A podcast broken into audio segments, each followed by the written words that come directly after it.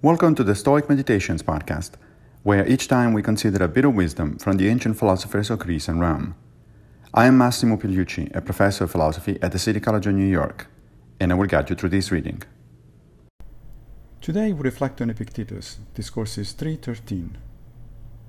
The forlorn state is the condition of one without help, for someone is not forlorn simply because they are alone, any more than someone in a crowd is unforlorn.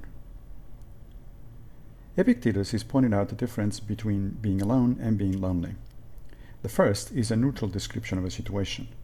I am currently alone at my desk writing my notes. The second one is a value judgment.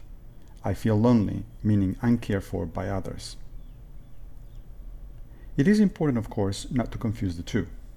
But the broader point is the Stoic insistence to describe things and situations objectively in order to be able to assess them rationally, without embarking on a negative emotional path that we don't need to pursue. So, whenever you describe a situation to yourself, be mindful of the difference and strive to keep your ruling faculty in charge of things.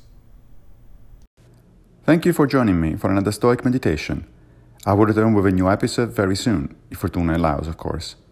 If you like this podcast, please consider supporting it by opening your browser and going to anchor.fm forward slash Stoic Meditations. Also, please take a minute to give the podcast a good review on whatever platform you're using to listen to it. Thank you.